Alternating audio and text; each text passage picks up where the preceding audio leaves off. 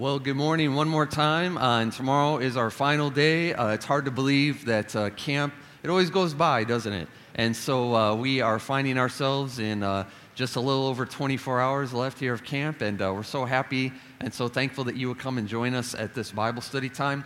we'll be here again tomorrow morning at 9.30 for our final time together. And hope you'll come back. this morning service will be Steve Shellen's final service preaching, and then Bert Jones preaching tonight and tomorrow morning for our closing service. Let's, let's begin by praying together. Lord, we are very so indebted to you for the grace that we heard about last night, and we are indebted to you for life in Jesus Christ that is more than just after the grave. We're thankful for the eternal life that begins right now, that you said that we can have life and have it more abundantly. And Jesus, our, our world needs that in these days. Our world needs an abundant life and an example of that abundant life. And we're, we're asking today that you would even do that even more in us as we grow in you. May you refresh our hearts, encourage us, strengthen us, convict us, change us, transform us, sanctify us today by your word. I pray once again, as we have been through this week, that you would bring to us today a spirit of wisdom and revelation in the knowledge of you and that the eyes of our understanding would be enlightened. We pray, O oh God, today for your enlightening by the power of the Holy Spirit through the Word. As Paul prayed, a demonstration of the Spirit and of power. So we ask it humbly today in Jesus' name. Amen. Amen. Uh, if you're just with us, we have been studying in the book of Second Timothy. We find ourselves today in chapter 4. And uh, today and tomorrow we'll be finishing in chapter four of this letter. Um, we do have uh, notes. Um, if you are interested and, and, and, weren't able to come early enough to receive a copy of notes, uh, if you just go to the Camp Sychar website or the uh, Camp Sychar Facebook page, there's a PDF file. You can download the notes and have it there, and you can print it at home if you want. As I said uh, before earlier in the week, uh, this material, we, we feel that it's from God and so it's his, and uh, it's, it's yours to use if you're interested at your church. Uh, if, the, if it'd be helpful to have a, a, class or a small group study, if this material would be a benefit to you, please feel free to use that. And we do have a, a few more of the books that go with this on the back table back there. It's called Torchbearers, and uh, it's, it's basically all these lessons in, in book form. And you'd be more than welcome to that. Today we're coming to a part of these final words in 2 Timothy that many scholars call Paul's valedictory. That's a fancy word to mean kind of last words. And so we have some more last words after these last words tomorrow that we'll talk about. But these are some of the most well known words of Scripture. And I'll read them um, in verses 5 through 8. If you have your Bible this morning, 2 Timothy chapter 4, verses 5 through 8. He tells Timothy, But you be watchful in all things, endure afflictions, do the work of an evangelist, fulfill your ministry. For I am already being poured out as a drink offering, and the time of my departure is at hand. Don't you love these words? I have fought the good fight. I have finished the race. I have kept the faith. Finally, there is laid up for me the crown of righteousness, which the Lord, the righteous judge, will give to me on that day, and not to me only, but also to all who have loved his appearing. Do you, do you have any life lessons that the Lord keeps teaching you in your life? Does anybody have did anybody have anything in school that was a subject you had to keep learning a lot like or something I just I'm kind of slow at it and I just need a lot of reminders on those kind of lessons in school. Or as, I'm comparing out in our spiritual life, does anybody else besides me have like a life lesson that God just kind, kind of keeps? Does anybody have anything like that? Like, like I, I'm just, God is so gracious, isn't He? Amen. Isn't He long suffering with us? Thank God for His long suffering grace that we heard about last night. And He isn't he isn't like my first grade teacher, Mrs. Beabout. He, he's this loving, just so patient with us and gracious, and he just keeps working with you. And one of the life lessons that God has for me that I keep learning and learning and learning and learning, and I don't know if it's just I'm slow or if there's just a lot to learn, but I call it the long view of things. Instead of the short term view, to have the long term view, the big view. A friend of mine um, talks about the parade view. God has the parade view of our lives. I may have shared with you before when I was in college, two friends of mine, um, we thought it was a really great idea. We went out to California on Christmas break, and my one friend lived out there. Three of us got in a 1984 Ford Fairmont, uh, packed a bunch of lunch meat in a, in a cooler, and we drove out to California. Spent two weeks out there. One of the things on your bucket list in Southern California over Christmas break is to go to the Rose Bowl Parade. Rose Bowl Parade, right? You ever watch the Rose Bowl Parade? It's a great Rose Bowl Parade. So you got to go to the Rose Bowl Parade. So you go out to the uh, Pasadena there, and you find a spot there on Colorado Boulevard or one of those other main thoroughfares. And you have to go the night before to get a spot because it's really busy and people come out there all it's a party all night long. So you get out there on your spot, people bring their sofas, recliners, People are driving up and down the street honking all night long. I mean, just want, you're just standing there because you want your good spot for the next day. And then finally, the big morning comes. It's the Rose Bowl parade. This is going to be great. I've never been so disappointed in my whole life. Because when you're standing on Colorado Boulevard watching the Rose Bowl parade, you know how much of it you can see at one time? About this much when you're sandwiched in between the people on this side or this side. And if you blink, you're going to miss it. All right? It's going by, you see about this much. I said, forget it. I'm going to stay home and watch it on TV from now on. Because on TV, you get the, per, you get the blimp view, you can see the whole thing. And, and God has that view of our lives. So often, my view is like this. And one, one life lesson for me is God keeps saying, John, just lift up your head a little bit. Just lift up your head a little bit and see the eternal or long view of things. And one thing that so impressed me about Paul is how he has that. Paul seems to like just God's given him so much in his life this long view. And we see this in these, these very weighty last words again. Now, all through the letter, actually, he's, he's demonstrated the long view, the, what I call the eternal view or the long view. Like you guys know back in chapter 1, sorry, my pages are kind of sticking together in the humidity here. But in chapter 1, verse 12 is the famous statement.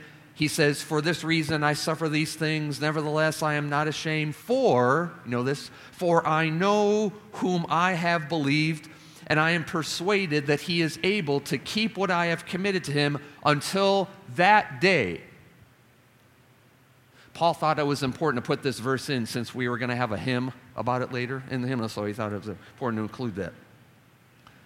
But you know, that day, so he's already, he's demonstrating throughout the letter this idea of that day. I'm, I'm not just looking at this day, I'm looking, I'm not just looking at, I'm not just on Colorado Boulevard here, right? I'm looking at that day, a eternal, give me an eternal, long view of things, God.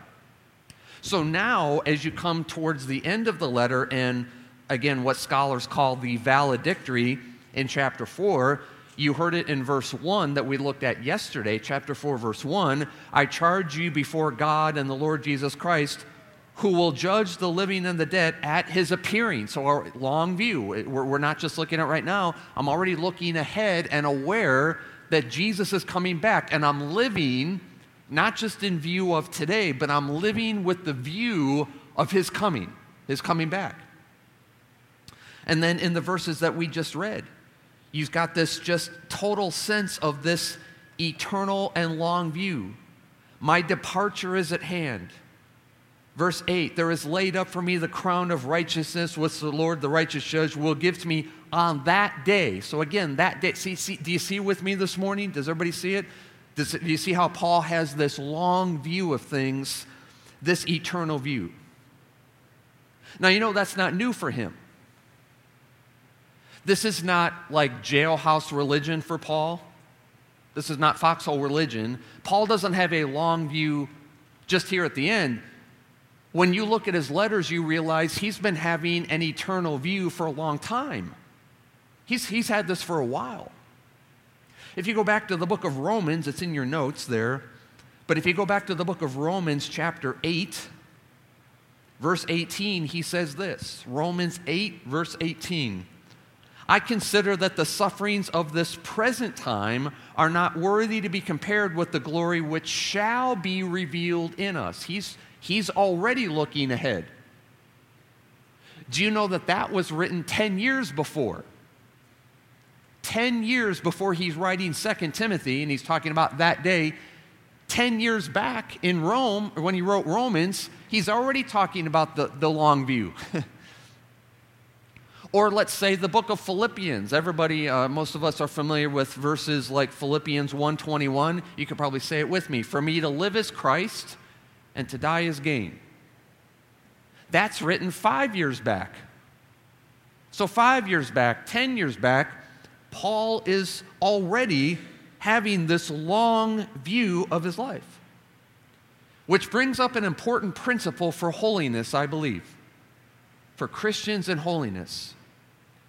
And the important principle is, th- is this we are becoming right now what we will be later. Let me say that again. We are becoming right now what we will be later.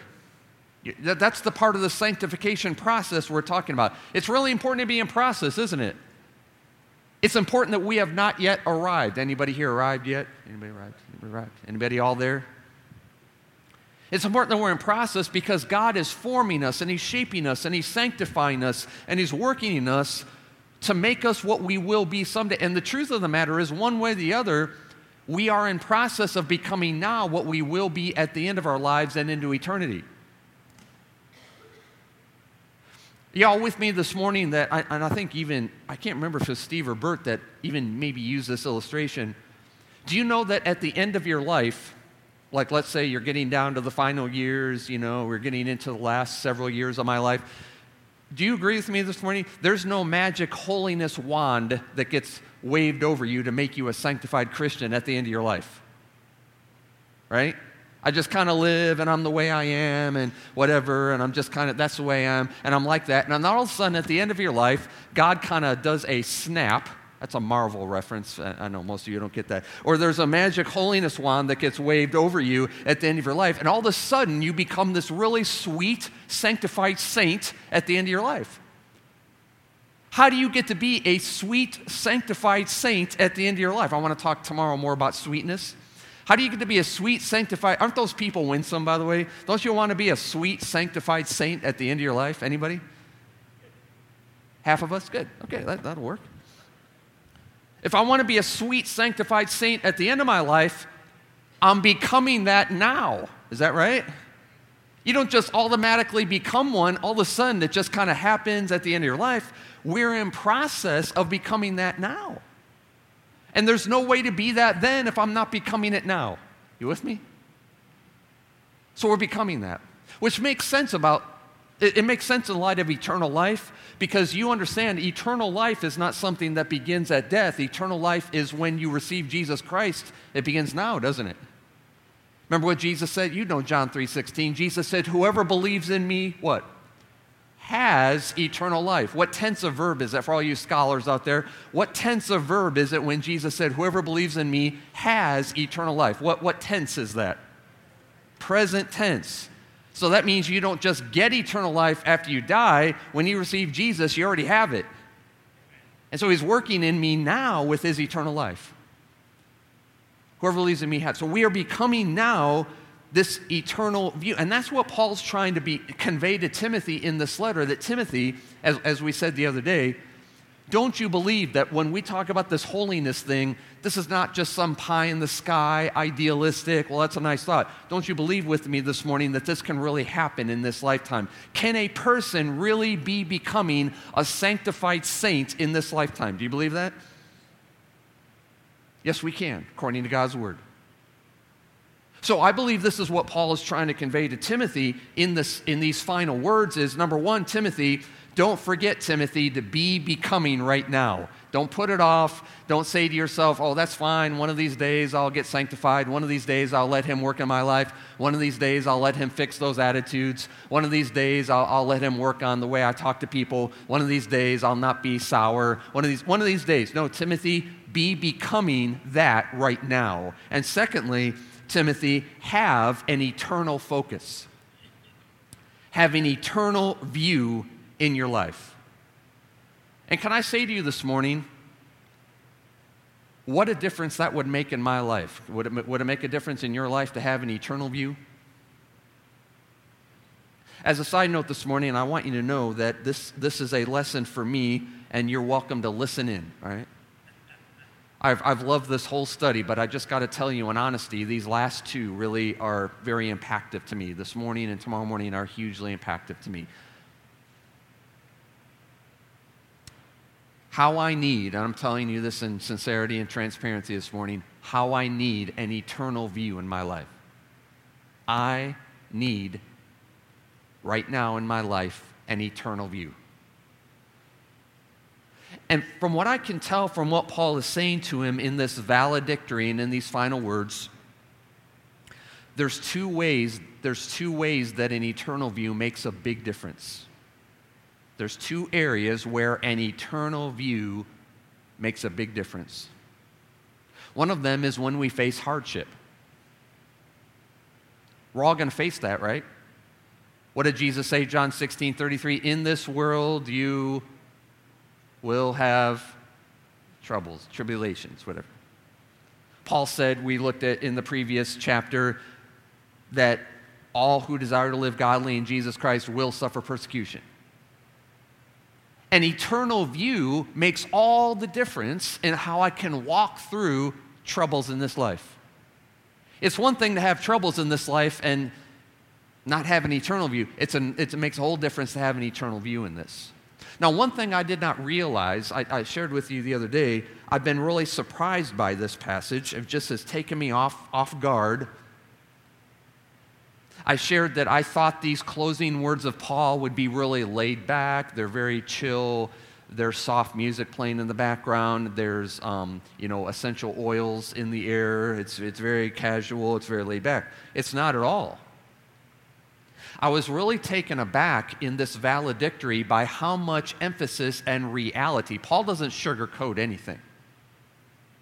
I was taken back by how much emphasis there is on three things hardship, battle and death. How's that for a good Saturday morning message? Timothy, I just want to be honest to you about here at the end of my life about the hardship, the battle that we go through as Christians, and death. Hardship, battle, death. Now, he's been talking about hardship all through this letter. All through this letter, He's been talking, I apologize, my pages are, is anybody's Bible pages really sticky this morning with the humidity? He's been talking all through this letter about hardship. Go back to chapter, let's just walk through a few. All through this. Chapter 1, verse 8. Do not be ashamed of the testimony of our Lord, nor of me as prisoner, but share with me in the sufferings for the gospel. Chapter 1, verse 12. For this reason I suffer these things. Chapter 1, verse 16, he talks about my chains. Then in chapter 2, verse 3, he says, You must endure hardship as a good soldier of Jesus Christ. Chapter 2, verse 9, I suffer trouble as an evildoer. Chapter 2, verse 10, I endure all things for the sake of the elect. Chapter 3, verse 12, we already mentioned all who desire to live godly in Christ Jesus will suffer persecution. So, hardship, suffering, just difficulty is mentioned all through the letter. Now, in what we just read today, at the end of the letter, chapter 4, verse 5, you be watchful in all things, endure afflictions. Then, in those words in verses 6 through 8 about this valedictory, he's now describing in, in verse 7 I have fought the good fight, I have finished the race, I have kept the faith. Those all describe tough things. To fight, to run, and to guard are tough things. hard things, tough things. Christianity is not for wimps. Amen? and then in verse 8, this whole thing about the crown of righteousness just further alludes to that. Um, I don't know if you have a footnote on this in your Bible. If you have a study Bible, it might mention this. That literally translated in his day, Paul was a master in his day of taking things from their culture and using that in his communication so people would go, Oh, I have a, I have a picture, I have a word picture in my mind. And this crown of righteousness, literally translated, is have, have you ever seen, like in the ancient Olympics, like the winner would get this like um, wreathy thing around their heads? Anybody ever seen, ever seen that? It was called a laurel. A laurel. That's literally, you're going to, I have the laurel, and people would like, oh, I get it. Because in their day, you know who got laurels? You know who got laurels in their day? You didn't just get them for participation. you know who got laurels? People who went through grueling stuff got laurels soldiers and athletes who'd been through grueling, enduring things got laurels. So it just further underscores this idea of, at the end of the letter, hardship. Timothy, expect hardship. Hardship, battle, and death. Now, I had forgotten about how much there is about battle in his letters to Timothy you can almost forget that he talks to Timothy a lot about how the Christian life is a battle. He says in, chapter, in, in 1 Timothy, 1 Timothy chapter 1, verse 18, he tells him at the end of that verse, he tells him to wage the good warfare. And then in the final chapter of 1 Timothy, 1 Timothy chapter 6, and verse 12, he tells him to fight the good fight of faith. Now, at 2 Timothy, same kind of stuff. 2 Timothy chapter 2, he brings up this, this imagery again of fighting. Chapter 2, sorry, my pages. chapter 2 of 2 Timothy, Verse 3 You must endure hardship as a good soldier of Jesus Christ. No one engaged in warfare entangles himself with the affairs of this life. And then now in 2 Timothy chapter 4 verse 7, I have fought the good fight. That's an interesting phrase. I fought the good fight. Literally the verb there I have fought is the Greek word agonizomai. We get a lot of English words from Greek agonizomai. Can anybody hear an English word that we might get from that word? And say it out. What do we hear from that? Agonize. I have agonized, literally in Greek, I have agonized the good agony. it's a battle, it's an, it's an agonizing. It's the same word that Jude uses in his letter when he says that we contend earnestly for the faith. So, so again, hardship, battle, and death. Look at that verse 6 again in 2 Timothy 4. The time of my departure, I'm already being poured out as a drink offering. The time of my departure is at hand. Do you know that's just a really polite way of saying I'm going to die? He's just very realistic about I'm leaving this world. I'm, ch- I'm going, I'm going to heaven time of my departure, and my life is being poured out as a drink offering. Now, if you know in the Old Testament, when they offered drink offerings, a drink offering was the priest would take some wine and you literally just pour. You, know, you remember the whole thing about broken and spilled out in the New Testament? It's kind of that idea. You just pour the wine on the fire, and it, it, it, and it kind of, as you can imagine, it, it, evaporates and it makes, an, a, it makes a smoke and an aroma that just goes up and is pleasing to God. And literally, it's the whole image. What he's saying is, my life is just literally being broken and spilled out for Him. Hardship, battle, and death. And I'm going, I'm sitting here at the end of Second Timothy going, wow, I didn't know this was all about that. I thought this was just some nice words, nice goodbye, quiet music, essential oils, just very nice candle burning. I thought, what, what in the world is this heart? I was surprised, but why should I be surprised? Because remember where he's writing from. Do you remember where he's writing from? Maximum security prison. And isn't it true that if we want to be becoming, everybody's in on that this morning, right? We want to be becoming what we hope to be at the end of our lives. We want to be becoming sweet, sanctified saints at the end of our lives. Everybody in for that, right? We want to be becoming, if we want to be becoming sanctified, isn't it in hardship and spiritual battle and in dying to ourselves? Isn't that where we're sanctified? Isn't hardship where we're being sanctified? When, when I look back on the times in my life where I really grew, do you have times like that in your life? Like you look back and say, man, I really, I can't believe how the Lord just worked on me and like and I look back and I look the way I was before and then afterward, and I see, I can't believe what I, I, really grew in that time. And somebody says, Well, what was that time like for you? Piece of cake, nothing to it. I guarantee you that if there's been times of spiritual growth and sanctification in our lives, it's because it was in hardship. Amen? And Paul experienced, I don't have time for it this morning, it's in you. Paul experienced that a lot in his life, but what made a difference in Paul in the times of hardship was the eternal view. The eternal view made all the difference for him. Hey, this isn't going to last forever, and I know he's doing something in me that's going to make a difference forever and in the lives of others forever and ever. I love 2 Corinthians chapter 4 verses 16 through 18. He says, "Therefore, 2 Corinthians 4:16. Therefore, we do not lose heart. Even though our outward man is perishing, but the inward man is being renewed day by day. For our light affliction, which is but for a moment, is working for us a far more exceeding and eternal weight of glory while we do not look at the things which are seen, but at the things which are not seen, for the things which are seen are temporary, but the things which are not seen are eternal. You, you hear that this morning? He says, I want to see um, I, what God's doing for me is He's helping me not just see this temporary hardship, the spiritual battle, the dying to self. What He's helping me to see is the eternal view of this thing, what He's doing in the long term of this.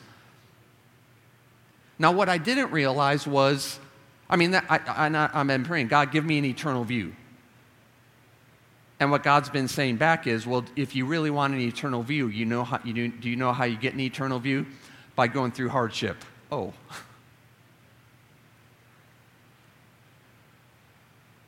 And isn't it true that it's in the hardship that's where he forges, it's where he gives eternal view? Anybody need that in your life?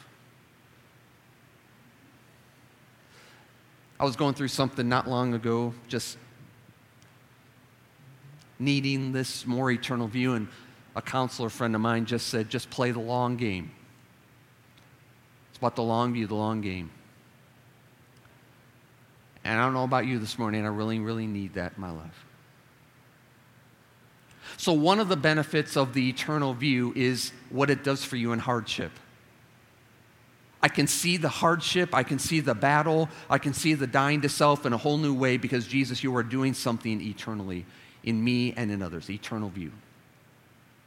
Now, the second thing, being aware of my time, the second thing that happens in the eternal view, and this is, this is, this, this really gets to me, this is really impactful for me, this is rubber meets the road for me. Not only does the eternal view give you a perspective on hardship, it also gives you a perspective on your purpose in this world. Because you know, you, you can go through a lot when you know there's a purpose to it. it's, it's, it's really hard sometimes going through hardship and battles and dying to yourself when it just seems purposeless. But if you can know there's a purpose, it really makes a difference. Now, in this letter, Paul's purpose is fairly obvious through this letter. I shared with you probably first couple days. This is not a uh, first. If you want theology, go to First Timothy. If you want pastoral advice, like you know all the things pastors are supposed to do, you know all the things pastors are supposed to do. You know what I mean, right? Wear a suit and tie on Sunday. Um, get the bulletin done by Saturday um, you know, that kind of stuff. First Timothy is your book, right? First Timothy, a lot, a lot of pastoral advice. This letter, Second Timothy, purely relational. Father to son, last words, very, very personal. His whole focus in this letter is to pass the torch to Timothy. Timothy, chapter 1, verse 6, that you, you would fan into flame the gift of God that's in you. To Timothy, what Jesus is doing in me, I'm passing on to you so you can pass it on to others. Chapter 2, verse 2. All through this letter, it is the tone, it is the, or, it is the air, it is the aura of, hey, what I have given you, you now give to others. So that's, that's when you get into these last words, that's, that's what you're into, this passing of the torch kind of idea. It's just real personal. Everything about chapter four now, very, very personal. It's me and you. There's, it's like there's nobody else in the room. Me and you, Timothy. Hey, I'm talking to you. This is just me and you. And it's very, very personal in his discipling here of Timothy. Now, something struck me about that in these last words now in chapter 4, one thing I got to noticing about this one on one as he's talking to him is just how repetitive it gets. Repetitive. Now, I asked you the other day if you, you ever had a repetitive parent in your life, right? right? The reason my mom was repetitive was not just to pester me, the reason my mom was repetitive was because she cared about me. Is that right? Amen? He cared about me. So Paul cares about him a lot and wants to get this through to him, so he's going to be repetitive. Repetitive. There's all kinds of things in chapter 4 that he says that he's already said earlier in the letter. And you're going like, I mean, you know, if you're Timothy, you're going, you already said that. Hey, Dad, I got that, all right? Remember when you were a teenager? Yeah, I've heard this before. Let me show you two examples real quick, and then we'll come into the final point. One area of repetitiveness is in this area of suffering, persecution, and affliction. We already talked about that a few minutes ago, but if you look up the words in 2 Timothy, suffering, persecution, and affliction, you'll see it used multiple times, those words. It's like he's been preparing Timothy for it. He's testifying about his own suffering, his own afflictions, his own persecution. He's saying, Timothy, you be prepared for that as well. Hey, it's just part of the deal, it's part of what we're called to. So he's been saying that the whole first three chapters. Now in chapter 4, verse 5. But you be watchful in all things, endure afflictions. You already said that. You already said that. You've been telling me that for three chapters. Endure. All right, I got that part. Endure afflictions. All right, so, all right. You said it, now you've said it again. Repetition. The other area of repetition is in the imagery Paul uses, some imagery he uses. And as I shared a minute ago, Paul really likes, as I said, he takes things from culture. He's a master at this. He takes things from their culture brings it into their writing, into his writing and his letters, so people can relate. Just brilliant communicator. And one of the things he does is the imagery, if you go back to chapter 2, the imagery of especially soldiers and athletes. Paul loves Paul loves soldiers and athletes. I secretly think that when Paul was growing up, he wanted to be in the military or something. I'm thinking that when he was a teenager, you would have seen him walking around in these black, like grunt style t shirts and stuff like that. He just, he probably couldn't wear them very well because he was skinny or whatever, but he wanted to be. He, he really wanted to be an athlete or a soldier when he grew up because he talks about him a whole lot. He, he, likes, he likes military imagery and he likes athletic imagery. So in chapter 2, you know, he talks, endure hardship as a good soldier of Jesus Christ. And no one engaged in warfare entangles himself with the affairs of this life. And then verse 5 in chapter 2, anyone who competes in athletics. So he's into this athletic imagery, soldier imagery, and then he comes to chapter 4. Guess what? Guess what he Guess what? Chapter 4 verse 7, I have fought the good fight. I have finished the race. You already told me that. Repetition. So by the time you get to chapter four in this letter, here's what you feel like asking um, Is there an echo in here? You know?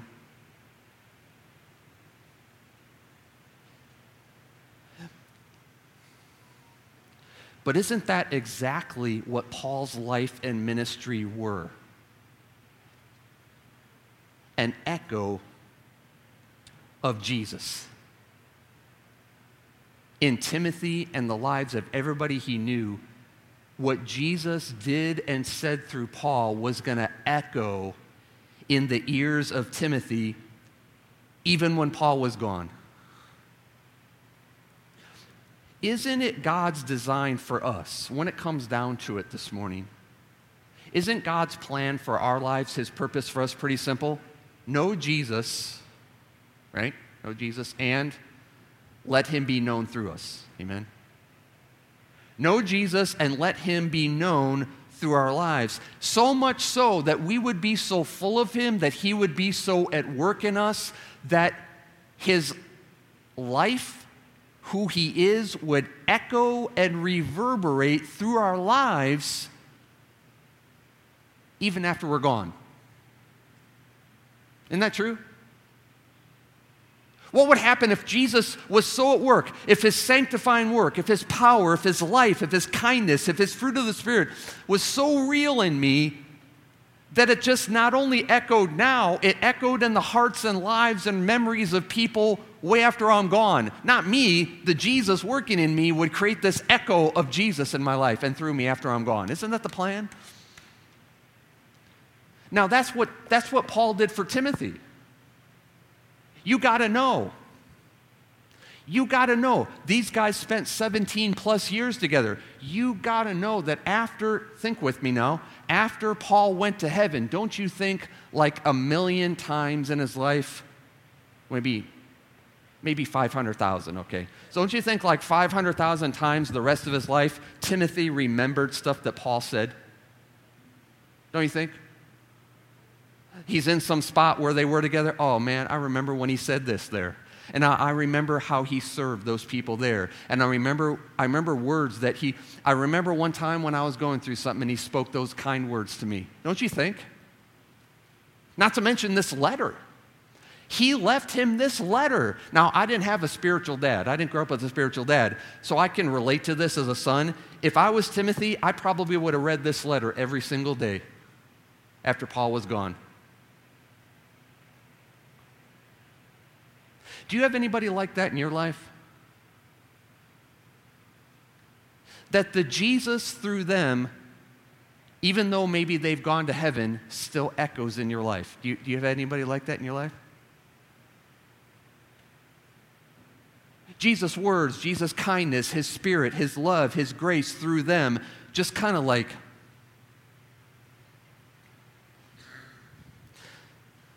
I first drove onto these grounds when I was, uh, well, it was 1993 as an evangelist. Um, I was 16 years old and Trina was 15.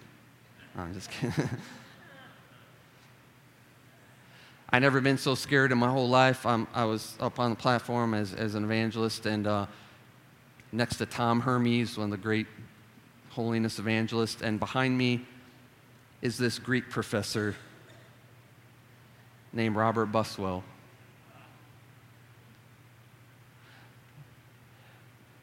Some of you knew me then, but you didn't see that I was shaking. Right?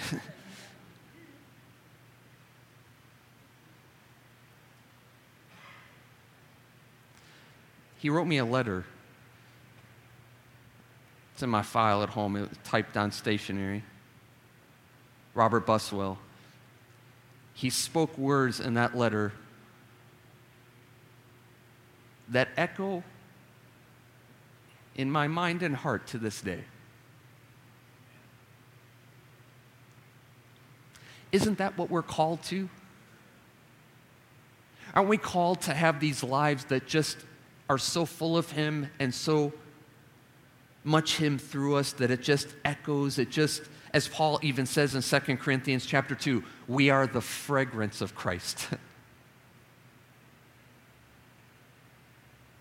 remember Peanuts cartoons? Everybody remember Peanuts?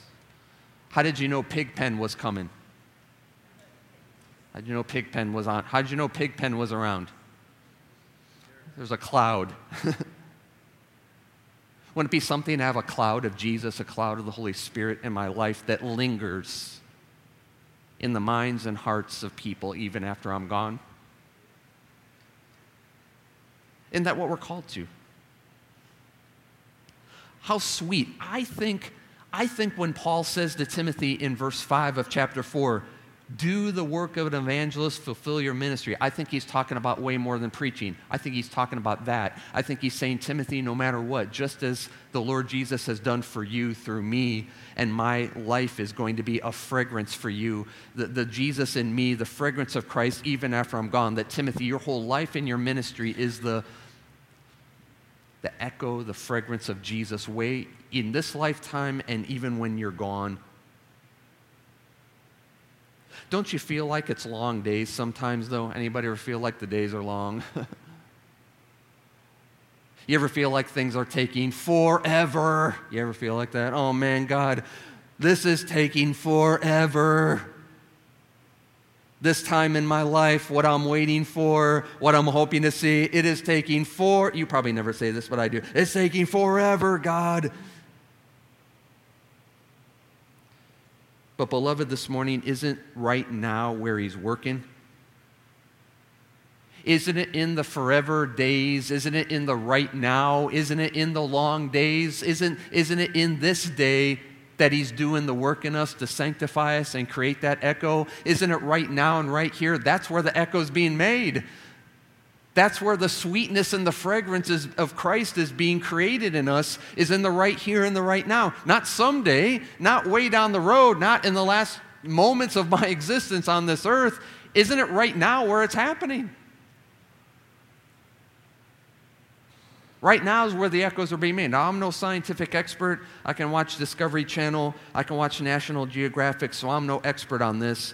But when, when you know like physical echoes that happen in nature, you know, like a, a, sound wave echo that happens in nature, what's the best places on earth that sound wave echoes are made? Aren't the best echo, don't the best echoes happen in valleys? Don't the best echoes happen in hard, desolate places? Is that right?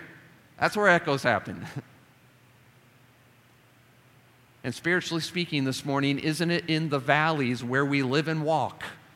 Isn't it in the forever days that we walk through that seem they take forever and we don't know if the light is ever going to be at the end of the tunnel? Isn't it in the hard, desolate places of our life that Jesus is forming the echo in us the fragrance of Christ that not only echoes and reverberates and fills the nostrils of people around us now, but what's going to last past our lives? Isn't that happening right now and right here in our lives? And isn't that our ministry?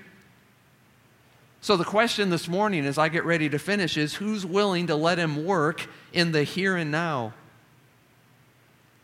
Right now. Right now. Jesus, what do you want to do in my life right now to create your echo? What do you want to do in my life right now? Because again, I am becoming now what I will be someday. So, Jesus, would you please work in my life now to create that echo? And, and, could it even lead me to say, Thank you, Lord, for these days? Thank you, Lord, for these days. Thank you for the valley. Thank you for the hard place. Thank you for the desolate place. Thank you for these days right now, Lord, long as they may be, so that, they, that you are forming an echo in my life. Trina and I have been um, having a phrase in our lives lately that came out of a sermon we can't lose, we've been saying to each other. We can't lose. If things go exactly as we hope in this lifetime, if things go exactly as we pray, if all our prayers are answered and things that turn out exactly as we like, praise the Lord. Amen? But if things don't turn out exactly as we like, if they're not exactly as we would want them to be, then praise the Lord because He's doing something in us right now and right here, in this time right now, that's working in us that's going to leave an eternal echo past our lives. I told you I'm a grandfather, right?